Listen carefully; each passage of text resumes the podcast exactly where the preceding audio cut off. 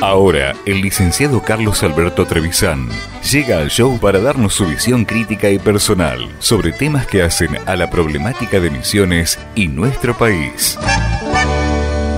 Integración interesada. No hace mucho tiempo, las colas de móviles de todo tipo para cruzar a Encarnación eran kilométricas. No exagero, eran unos 7.000 metros de dura espera de varias horas para comprar chucherías o visitar amigos, según declaraciones de los sacrificados coleros. En ese entonces, el intendente afirmaba que por ese conducto se nos iban 500 millones de pesos por mes, en tanto que en el mes de junio, con el cierre de la frontera por la pandemia, el crecimiento de las ventas al por menor fue de 5.700 millones de pesos. Una enormidad de esfuerzos se nos fueron durante años por esa vía, fácilmente verificable en función del crecimiento poblacional de la ex villa, sus comercios, sus shopping, su hotelería, sus restaurantes, sus clubes cerrados, en fin, números que dejaban atrás a las famosas tasas chinas. Descomunal y envidiable crecimiento y desarrollo.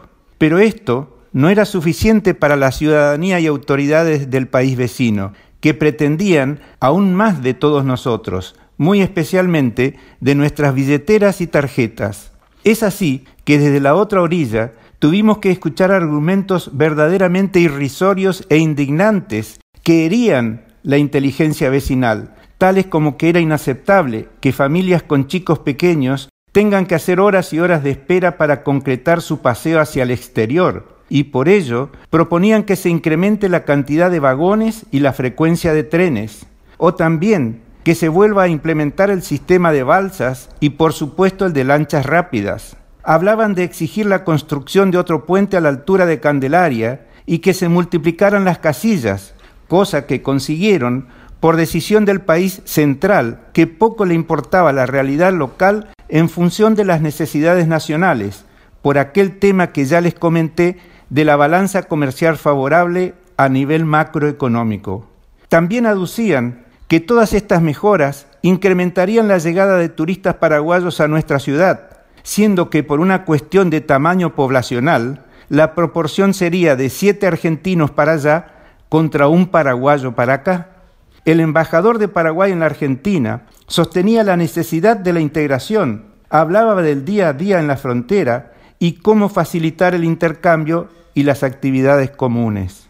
Trato de explicar que a los paraguayos no les parecía suficiente lo que aportábamos desde acá a su progreso y bienestar, que por lógica elemental iba desde siempre en detrimento del nuestro. Y así quedamos, estancados en la cantidad de camas hoteleras, con menos comercios, con aumento de la pobreza y la desocupación, con recaudaciones del fisco en franca reducción en términos de moneda constante, lo que significa menor capacidad para obras y prestaciones de servicios.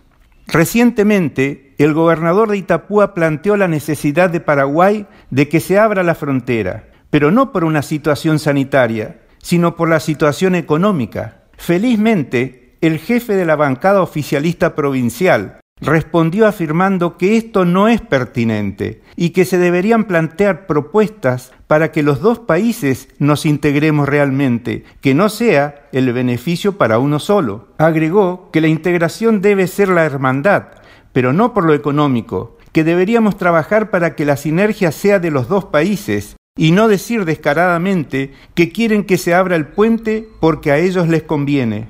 Bien, señor Welbach, aplaudo que se digan las cosas tal como son. Esta es una integración interesada y así no nos conviene. Defendamos lo nuestro reclamando con vehemencia la condición de área aduanera especial para nuestra provincia. Si la obtenemos, será el momento de ver cuánta integración realmente quieren nuestros vecinos.